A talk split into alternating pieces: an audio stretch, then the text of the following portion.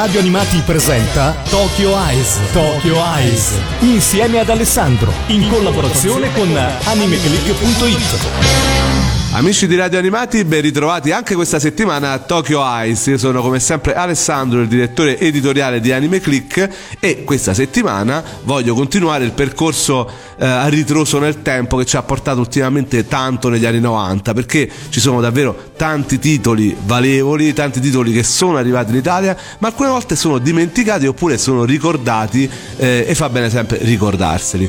Oggi parliamo di un titolo che viene definito nicchia eh, perché comunque è un titolo che sicuramente non tantissimi conoscono come per esempio avete conosciuto opere come Slam Dunk di cui abbiamo parlato recentemente o altre opere ovviamente Evangelion tutte opere arrivate in Italia nel periodo di MTV anche questa è un'opera di quel periodo lì delle magnifiche notti serate anime di MTV e eh, oggi per parlare di questo che è comunque un anime non di facile apertura cioè non, non è facile parlare di una serie come questa di un titolo come questo perché non è solo una serie televisiva è anche un film è anche un manga è anche un'opera teatrale insomma è un'opera a tutto tondo e ho chiamato di nuovo Filippo Elaria di Distopia Evangelion e anche del, di Eva Impact. Ciao ragazzi! Ciao! Ciao a tutti, ciao Ale. Spieghiamo un attimino la differenza fra distopia e Eva Impact perché così almeno cerchiamo di... per chi è nuovo e che per la prima volta vi sente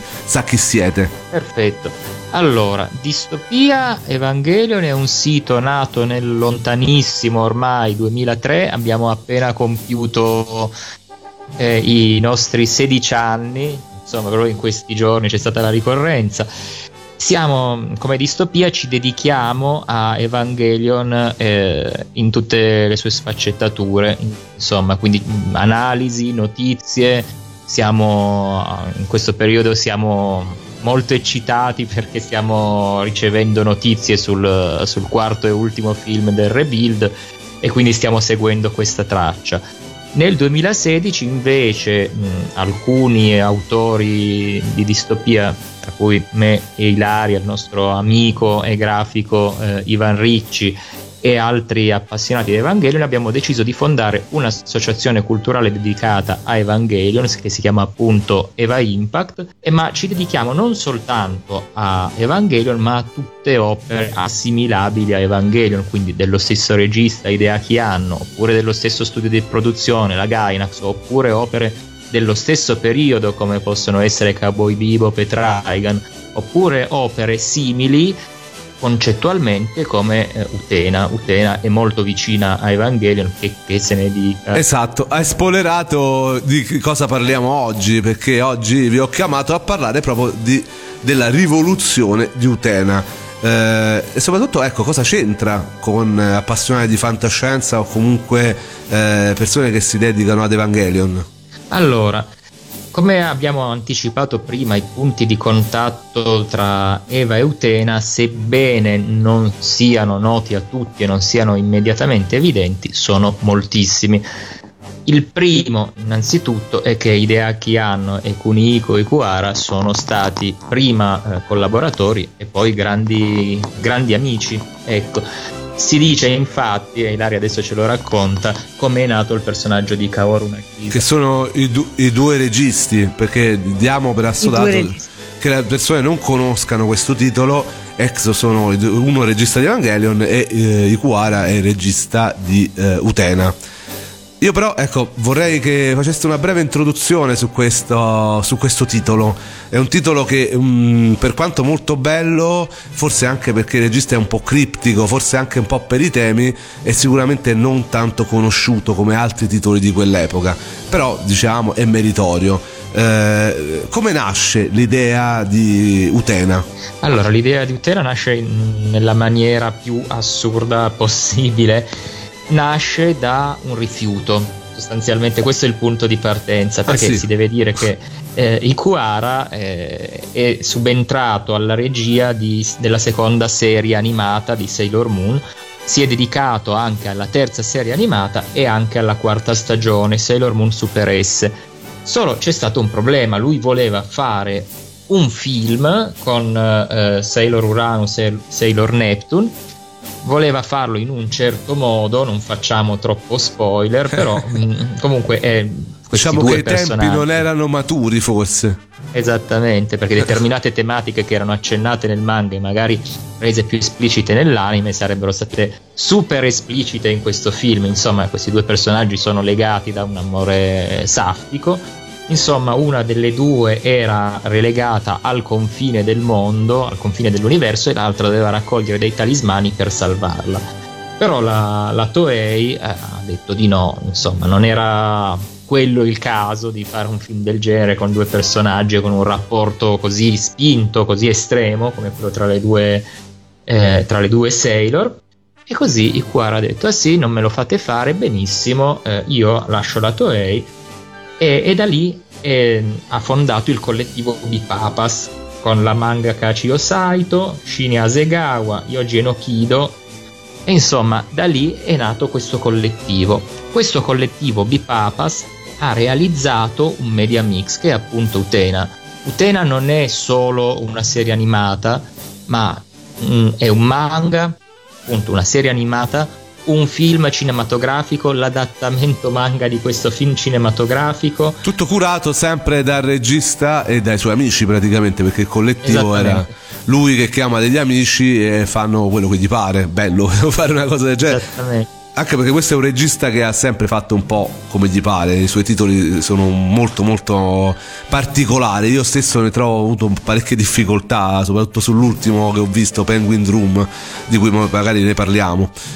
E quindi, io volevo anche far notare dimmi. una cosa, che questa storia del media mix Um, la storia viene ripresa ovviamente in tutti i vari uh, media uh, espressivi, ma la storia ha sempre delle differenze da un medium all'altro e quindi anche in questo per esempio c'è una somiglianza con uh, l'Evangelion esatto. che seguiamo noi, no? dove comunque c'è differenza tra la serie televisiva, i film cinematografici, il manga eccetera. Quindi non c'è la mera trasposizione sul cartaceo di quanto visto in anime come non c'è nel film un riassunto della serie televisiva. Assolutamente Assolutamente no. Anzi, bisogna proprio per avere l'idea complessiva eh, seguire tutti i vari media e scoprire tutti i vari dettagli perché questa è una storia eh, che si basa tantissimo sui personaggi, sui dialoghi, su quello che i personaggi effettivamente si dicono e sulla teatralità della messa in scena, molto più che sul singolo episodio che effettivamente accade. Passiamo subito a una parte musicale perché eh, è importantissima da quanto io so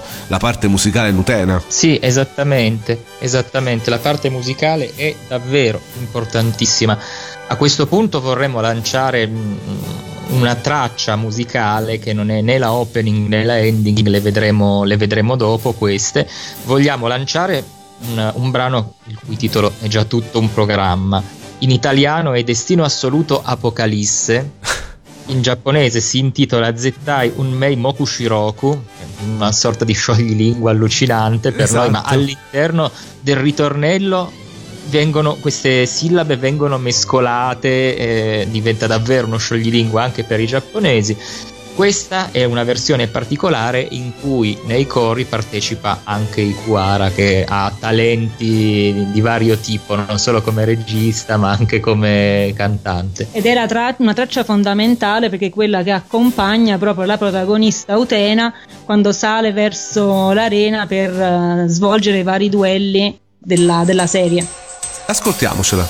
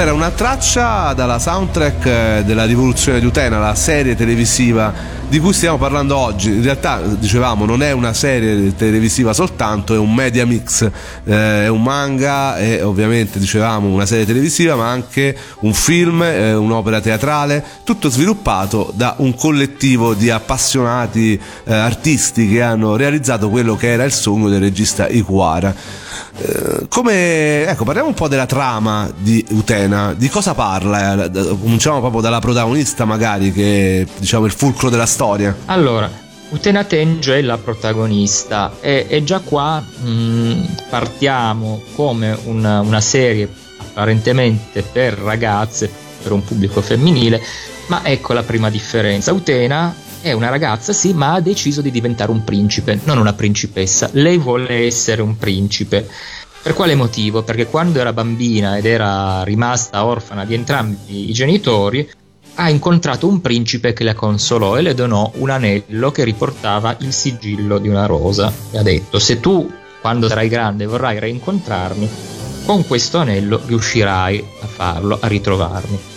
E da qui sì, mm, appunto, questo è lo spunto iniziale della, della, serie di Utena, composta da 39 episodi. Il primo episodio è andato in onda il 2 aprile del 1997, quindi è un'opera che, come abbiamo detto prima, è degli anni 90, ha compiuto i suoi 20 anni, ma è ancora freschissima. Noi l'abbiamo vista, tra l'altro, recentemente e mh, mm, dobbiamo ringraziare in tutto questo il nostro amico e grafico Ivan Ricci, è stato lui che ci ha spinto a vederla, è stato lui che ha detto realizziamo un volume eh, dedicato a Utena con l'associazione culturale e proprio per celebrare pro- i vent'anni della serie. Esattamente, l'altro. proprio per questa celebrazione qua. E, e quindi... È vero che eh, si sono ispirati un po' a Lady Oscar, c'è questa presenza un po' di Lady Oscar anche in Penguin Drum, che è l'ultima opera che dicevo del regista. Guarda, questa cosa è vera ma fino a un certo punto. Il, il, fatto è questo, non c'è un collegamento diretto tra Versailles Nobara e Utena diciamo che sia Lady Oscar sia eh, Utena si rifanno a un determinato genere di fumetti e quindi non, noi in Italia tendiamo a percepire questo collegamento perché magari abbiamo avuto poche opere di riferimento di questo genere, tra cui Oscar e Utena. Però eh, in realtà rientrano tutti in un genere più ampio, che questi, erano questi fumetti degli anni 70 mh, mm, dedicati a un pubblico femminile e quindi è quello il punto di riferimento sia per Lady Oscar che per Utena. Poi Utena è riconducibile anche per esempio alla principessa Zaffiro sì, come tipologia di personaggio, Vero. assolutamente. Sì, sì, la, la questione del, di questo animo diviso della principessa Zaffiro che è stata stato lì che è partito tutto, anche Oscar, cioè le, le rose di Versailles si ispirano in qualche modo a questo, cioè questa realtà divisa, mm, questa realtà androgina, maschio, femmina, che parte da Zaffiro, vediamo in Oscar e in qualche modo vediamo in modo diverso, ma comunque presente, vediamo anche in Utena. C'è da dire che in Utena sono presenti tantissimi archetipi no? riconducibili proprio al mondo delle fiabe. Non c'è soltanto il discorso del principe, ma anche della principessa da salvare, che in realtà poi è una sorta di strega cioè ci sono tantissimi archetipi che compaiono per poi essere rovesciati e ribaltati completamente. Ecco, anche questa è una cosa che proprio lega tantissimo uh, Utena a quello che è anche Evangelion, perché Evangelion ha decostruito il genere mecha un po' come Utena ha decostruito uh, il genere shoujo. Sì, piace tanto adesso il termine decostruire, però in effetti uh, adesso se ne parla tantissimo di questa situazione appunto del fatto che comunque i generi sono stati completamente riscritti da capo, però dobbiamo ricordarci che è tutto nato proprio negli anni 90 in cui sono stati eh, creati due titoli appunto come questi che veramente hanno fatto la storia dell'animazione. Mm, la storia, proprio la trama invece eh, prosegue attraverso dei combattimenti. Sì, si può dividere in quattro archi narrativi che poi compongono i quattro atti proprio del, del dramma. Sì, esattamente. Ilaria ha detto dei termini molto importanti, atti e dramma, perché eh, Utena si svolge su un vero e proprio palcoscenico, anzi su vari livelli di teatro, teatrali, insomma, palcoscenici in palcoscenici in palcoscenici, c'è un continuo passaggio tra finzione e realtà. Il primo arco narrativo è quello che si intitola La saga del consiglio studentesco e qua vengono presentati personaggi principali e situazioni. Allora, Utena arriva alla ricerca del suo principe nell'Accademia Otori e Utena ha tutta una serie di caratteristiche proprio da principe, quindi già c'è il primo rovesciamento, protagonista femminile, principe, quindi ha caratteristiche maschili, è impavida, sempre pronta a difendere chi è in, difficoltà e poi indossa soprattutto, questo l'elemento che appare tra le prime cose, indossa abiti maschili. Va all'Accademia Otori e trova immediatamente la sua damigella da salvare, Antimemia, che è questa ragazza molto particolare come aspetto perché ha la pelle, ha la pelle bruna e questo risalta immediatamente. Eh, lei è l'unica, gli altri hanno i tratti somatici, caratteristici dei personaggi de, delle serie di animazione per come, per come li conosciamo. Per quale motivo deve salvare Anti? Perché è chiamata in modo misterioso, ma questo lo capiremo più avanti, la sposa della Rosa ed è contesa da tutta una serie di combattenti.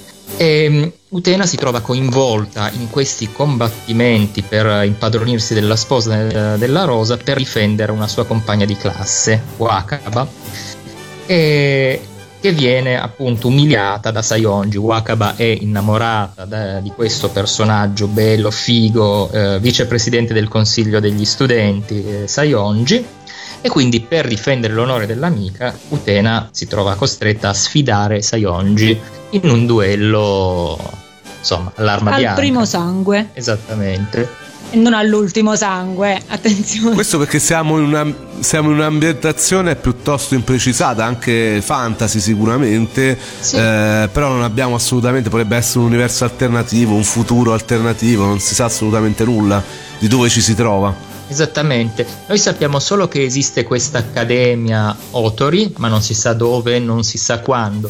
Ci sono determinate cose che ci fanno capire che l'epoca è comunque quella moderna o contemporanea, perché a un certo punto ci sarà un trionfo di automobili Tante rosse automobili rosse.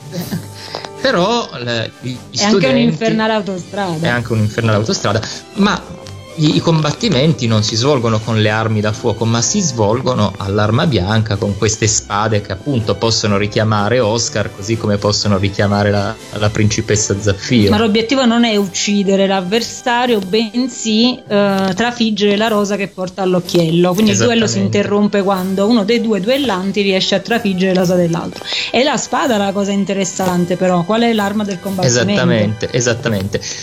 Eh, I vari duellanti utilizzano delle spade, ma il detentore della sposa della rosa, cioè Anti, ehm, può utilizzare la spada di Dios che viene estratta direttamente dal cuore di Anti. La cosa è molto complessa, non lo sembra soltanto, davvero, è molto complessa ed è difficile fare un riassunto. Noi adesso diamo alcuni spunti per incuriosire gli ascoltatori, che davvero Utena non si può ridurre in poche parole noi ci proviamo, diamo alcuni stimoli, poi ovviamente spingiamo gli ascoltatori a dare un'occhiata alla serie.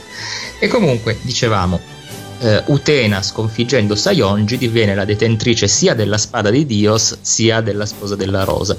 E voi vi domanderete, ma com'è possibile che Utena diventi la padrona di un altro essere umano? Ebbene, nell'universo creato da Ikuara anche questo è possibile. Anti non si ribella, Anti è perfettamente consapevole del suo ruolo di sposa della Rosa è perfettamente consapevole del fatto che lei appartiene al detentore della sposa della rosa. E anzi, Utena per tutto il tempo non fa altro che spronarla a ribellarsi a questo destino. E um, Utena in realtà non vorrebbe possederla, no? come se fosse un mero oggetto, vorrebbe proprio che Anti invece agisse di volontà propria. Invece Anti è completamente serena nel suo destino di sposa della rosa. Sì, esattamente. Diciamo che c'è una componente anche velatamente Yuri, cioè un po' eh, saffica. Bravissimo, è proprio questo, cioè Ikuhara mh, mm, conosce bene gli stilemi di un genere ed è molto bravo a sfruttarli, cioè lui butta dentro di tutto, i nostri amati bishonen, cioè gli uomini affascinanti che si aprono la camicia e mostrano il petto, butta dentro questa relazione tra Atena e Anti che va chiaramente a ricalcare il rapporto tra Uranus e Neptune, che sono palesemente gli stessi personaggi. Diciamo che gioca sugli ammiccamenti sessuali all'interno di una storia che dovrebbe essere esatto. un classico shoujo fantasy, no? Ma anche istanze femministe. Sì, sì, esattamente. No, questa è un'altra chiave molto importante. Cioè non mette il, il, maschio a petto nudo giusto per fare del fanservice o non mette le belle ragazze che si scambiano sguardi languidi così giusto per compiacere il lettore, ma va a difendere e a toccare istanze femministe anche LGBT. Cioè Utena mm, la rivoluzione non la porta soltanto nel proprio nome, lo porta proprio per un approccio più moderno e più centrato per quanto riguarda l'animazione, cioè vengono presentate tematiche molto molto adulte. Utena è davvero stata una rivoluzione nel suo ambito, per carità tutto parte dalla principessa Zaffiro, prosegue in Lady Oscar, ma Utena è stata davvero forse la, la, chiave di volta di questo cambiamento, presentare determinate problematiche, tematiche, determinate istanze femministe, come ha detto prima Ilaria. Poi tra l'altro rivoluzione è proprio il termine più usato all'interno della, della serie, perché Utena, oltre a vincere Anti e a poter utilizzare la spada di Dios, eh, anche la possibilità di rivoluzionare il mondo. Esatto, il detentore della sposa della rosa ha il potere di rivoluzionare il mondo. E noi abbiamo detto un sacco di termini che non si capiscono, cioè vengono svelati man mano che la visione della serie prosegue. Cos'è la sposa della rosa? Cos'è la spada di Dios? In cosa consiste il, il potere di rivoluzionare il mondo? Che cos'è il confine del mondo? Che ecco. seleziona i duellanti, perché poi ovviamente ogni duellante vuole questo potere per sé di rivoluzionare il mondo per un certo motivo personale, ma tutti sono stati selezionati dal confine del mondo che ha dato a ciascuno un sigillo della rosa così come l'aveva ricevuto Utena quando era bambina. Esattamente. Insomma, veramente complicato e fa capire anche che è una serie, un titolo molto visionario. Guarda, con questo abbiamo detto forse due puntate. Pensa eh, che le sì. prime 13 servono solo a presentare i duellanti principali. Perché poi c'è una seconda saga che è quella della Rosa Nera dove ci sono altri duellanti che vengono presentati e poi ci sono anche altri due archi narrativi, Filippo. Sì, la, la, saga di Akio e la saga dell'Apocalisse, che sono gli archi narrativi finali. Ecco, è già una cosa che si chiama saga della fine del mondo, ecco, ci fa già capire che insomma marca assolutamente male. Marca male. Eh, no, ma... senza fare spoiler no no ma non, no, no, ma quello è proprio il titolo della saga esatto. per dirti che già, già insomma si capisce dove eh. dove Iquara vuole andare a parare no e neanche in realtà no non si capisce cioè, si capisce che andrà a parare in modo abbastanza nel primo arco narrativo vediamo appunto questi duellanti che sono detentori di un anello col sigillo della rosa, esattamente come quello che ha Utena, e che sono selezionati da questa entità astratta che si chiama il confine del mondo. Quindi non è che mh, mm, ci si prenota e, va, e, si va a combattere contro il detentore del... Si viene scelti. Si viene scelti, esattamente. Que- quasi tutti i partecipanti, anzi all'inizio tutti i partecipanti sono membri del consiglio studentesco e mh, vengono nominati direttamente dal confine del mondo. Prima o poi lo capiremo che cos'è il confine del mondo, ma lì ah, sia i personaggi sia gli spettatori sono completamente spaesati durante lo svolgimento della storia. Qua vengono però presentati personaggi molto belli, molto approfonditi, tridimensionali, reali, e che sono i vari rivali di Utena. Appunto, abbiamo detto il Sayonji, che è il, diciamo, il motore della vicenda, perché appunto è il primo rivale sconfitto da Utena. Dopodiché c'è Miki Kaoru che è un ragazzo talentuoso, dopodiché eh, c'è la schermitrice Juri, anche questo è un personaggio splendido perché poi questi personaggi vengono introdotti nel primo arco narrativo e poi fanno dei giri narrativi pazzeschi e vengono riproposti in varie salse nel, nel proseguo della storia. Dopodiché eh, Utena si trova a combattere con Nanami, un altro personaggio incredibile, folle in tutti i sensi, che è la sorella minore del presidente del consiglio studentesco Toga. Che dovrebbe anche smorzare un po' il tono drammatico, infatti è protagonista di scene che sono ai limiti dell'assurdo. E come noi adesso smorziamo con un'altra canzone. Esattamente. Cosa ci proponete? Allora, adesso mettiamo, abbiamo scelto, eh, dopo il, il fantastico Zettai Unmei Mokushiroku, abbiamo scelto la opening della serie. Una opening abbastanza conosciuta, la conosco eh, anch'io. Sì, un classico. Un classico del karaoke. del karaoke soprattutto. Allora, la sigla ovviamente ha due titoli. Mm, può chiamarsi Rimbu Revolution oppure Rondo Revolution perché i kanji che compongono il titolo si pronunciano Rimbu ma sopra Ikuara ha messo l'annotazione Rondo Revolution. Quindi c'è questa colonna sonora che è a cavallo tra la musica giapponese e la musica occidentale. Andiamo ad ascoltarlo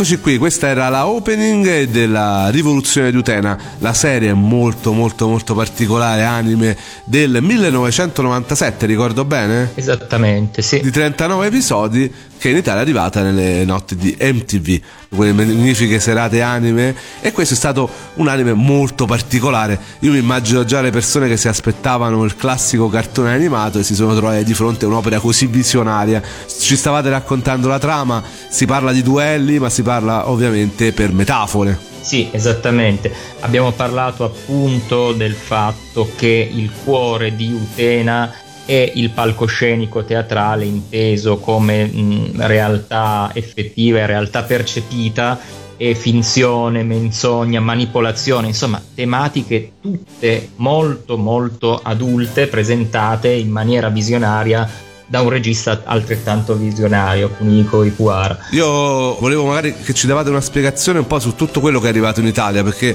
ci avete detto un'opera cross mediale, un'opera, un media mix dicevate, e quindi è arrivato sia il manga, sia la serie televisiva, sia il film. Esattamente. Allora, il film Apocalisse adolescenziale, anche eh, questo è un titolo. Anche dal nome è tutto un, un programma. Una garanzia. Senti, no, veramente sul film non si può proprio dire in poche parole perché uh, siamo su un altro piano no, rispetto a quello della serie. L'unica avvertenza per, per, gli ascoltatori che vogliono avventurarsi in questo universo davvero parallelo di Utena. Guardate Apocalisse adolescenziale solo dopo aver visto la serie, perché guardare il film è molto bello, ma guardarlo senza aver visto la serie mh, mm, ti fa capire forse il 20% del film. Il film è già complesso. Sì, così. ha una, mm, una vocazione molto più onirica il film, quindi anche dal punto di vista delle spiegazioni non sono così uh, immediate, non vengono vengono fatte esplicitamente, alcune cose poi sono completamente rovesciate rispetto alla storia di partenza, anche alcuni personaggi hanno dei ruoli che sono diversi, hanno caratterizzazioni che sono diverse e quindi veramente il rischio con il film è di non riuscire a seguirlo appieno. I doppiatori come si sono comportati? Eh, vabbè, è un bellissimo lavoro di doppiaggio quello di Utena. E oltre a Ivo De Palma possiamo ricordare Donatella Fanfani e Manuela Pacotto che ha doppiato proprio Utena invece la Fanfani Anti mm-hmm. bravissima in questi ruoli. E la Cericola è stata direttrice del doppiaggio se non, se non ricordo male. No davvero, davvero un, ottimo, un ottimo lavoro. Io sono rimasto soddisfatto dalle interpretazioni è stata una, un'esperienza a tutto tondo sia per l'opera di per sé sia per, per il il doppiaggio.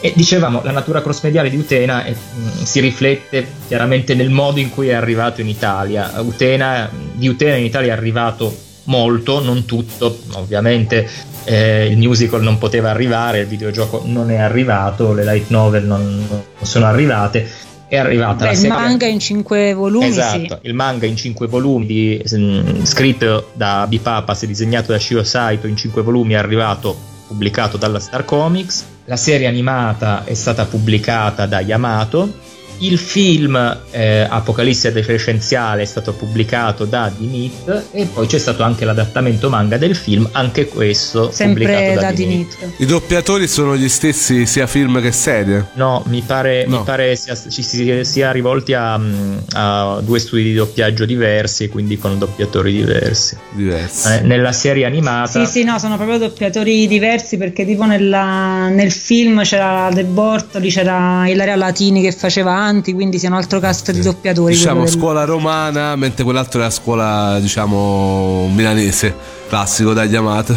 sì, per, eh, per, concludere, siamo un po' in chiusura. Vabbè, è una serie che apre diversi discorsi, eh, si apre a tante interpretazioni.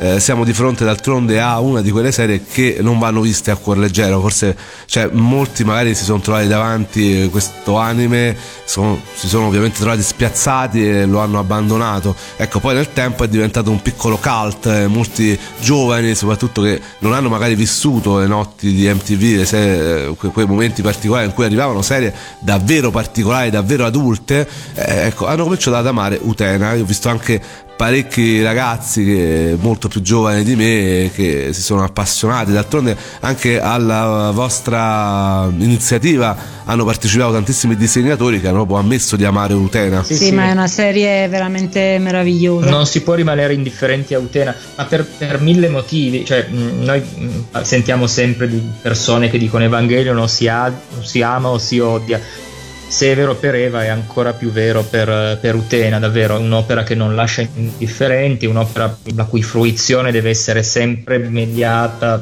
attraverso altre opere, cioè, noi abbiamo iniziato con Cabo Bibo, che poi con Evangelion e poi adesso, vent'anni dopo, abbiamo visto Utena, probabilmente forse non saremmo riusciti a capirlo, lo avessimo visto come prima opera all'inizio degli anni 2000. Ecco. Sì, è una serie che va vista appunto con uh, un pizzico di attenzione, non è un semplice shoujo, non va visto come una sequela di combattimenti tipo battle col nemico della settimana, va visto proprio ponendo attenzione a quelli che sono i dialoghi e tutte le scene. E poi le inquadrature anche sono tutte studiate, sono tutte particolari, tutte rivelano dettagli che sono importanti. Come d'altronde in Penguin Drum. Bravissimo, esatto. Cioè che è la sua ultima opera di Kuara che io almeno penso, perché io, l'ultima almeno che ho visto io che è ovviamente molto molto onirica, eh, con queste figure di pinguini, con eh, queste inquadrature, con questo aspetto anche tecnico che non lascia mai niente al caso, eh, io penso che sia proprio particolare del regista, però alcune volte veramente non ci si capisce niente. È un regista un po' particolare, davvero, deve magari piacere il genere, assolutamente. Esatto, poi dopo, dopo Mawaru c'erano stati Yurikuma Arashi nel 2015 vero, sì. e, l'anno prossimo, anzi quest'anno dovrebbe uscire un nuovo progetto, adesso non mi ricordo il titolo precisamente, ma i fan di Kuara sono già in fibrillazione perché dicono chissà come ci sorprenderà e stravolgerà questa volta. E dire che questo regista faceva l'aiuto regia in una serie della nostra infanzia che tutti abbiamo amato, che era Maple Town, un nido di simpatia. Eh, ecco, questo mi sca... non me lo ricordavo che faceva parte del cast di Maple Town, veramente? Era stato tra sì, aiuto regia di Maple Town, un nido di simpatia, anche se ovviamente Um, poi è con Sailor Moon con, sì. dalla seconda serie in poi che lì c'è stata davvero l'inizio della contra- la consacrazione diciamo. sì, sì, sì, sì. Esattamente. E d'altronde non c'è soltanto i Kuara, ma c'è proprio la componente, questo collettivo dei Bipapas che sono ovviamente sì amici collaboratori ma che hanno contribuito al successo di, di questo brand eh, assolutamente poi ricordiamo in particolare appunto Enochido lo sceneggiatore che uh, ha collaborato come sceneggiatore anche con, uh, con Anno per Evangelion. Infatti, ci sono delle somiglianze incredibili tra Utena e quello che è il secondo film del Rebuild, per esempio. Sì. È tutto un rincorrersi anche lì di citazioni, omaggi. Quindi stiamo parlando comunque anche di collaboratori di spessore. Per concludere, dove vi vedremo prossimamente? Allora, ci vedremo ehm, domenica 10 marzo al Cartoomix dove parleremo eh, delle, dei personaggi femminili di Evangelion, partiremo con un'analisi dei personaggi femminili nelle serie robotiche e poi andremo a trattare nello specifico personaggi femminili di, di Evangelion. E poi accenneremo anche un po' inevitabilmente anche a Nadia che sarà eh, l'oggetto del, del, nostro lavoro che faremo nel 2019 che sta per uscire ormai sì, sta per uscire il volume sta per uscire la mostra e quindi inizieremo col giro di conferenze. E vi anticipo che sarà anche oggetto di una puntata in cui ci saremo tutti quanti perché io voglio parlare di Nadia lo sto rivedendo adesso con mio figlio e assolutamente voglio dedicarci una puntata. Io sono un fan di Nadia incredibile. Quindi, però, ecco, per essere pronto anche a poterne riparlare, eh, lo sto rivedendo proprio in questi giorni col vecchio doppiaggio, ma poi ne riparleremo quando sarà il momento, così poi parleremo anche del vostro progetto su appunto l'anniversario di Nadia. Perfetto. Con questo noi ci salutiamo. Qual è l'ultima canzone che ci dedicate? Sempre tratto dalla serie animata della rivoluzione di Utena? Allora, è la prima ending di Utena che si chiama Truth Verità. Ed è con questo noi ci salutiamo. Ovviamente io vi do appuntamento per eh, la riproposizione di questa puntata e per tutte le nuove puntate di Tokyo Ice eh, sul sito di Radio Animati www.radioanimati.it alla voce palinsesto. Potete seguire appunto le puntate di Tokyo Ice sia sul computer che su tutti i vari device attraverso l'app. E poi ci vediamo sul sito, tutti i giorni sul sito di eh, AnimeClick, www.animeclick.it e su Distopia, no? www.distopia intervista.org Perfetto. Ragazzi, io vi ringrazio. Appuntamento quindi alla prossima volta che ci ovviamente ci rincontreremo proprio per parlare di Nadia. Perfetto. Ciao Filippo, ciao Ilaria. Ciao, ciao Alessandro, grazie. grazie. Ciao a tutti. E adesso ci ascoltiamo la ending tratta dalla rivoluzione di Utena e con questo vi saluto. Viva l'animazione giapponese.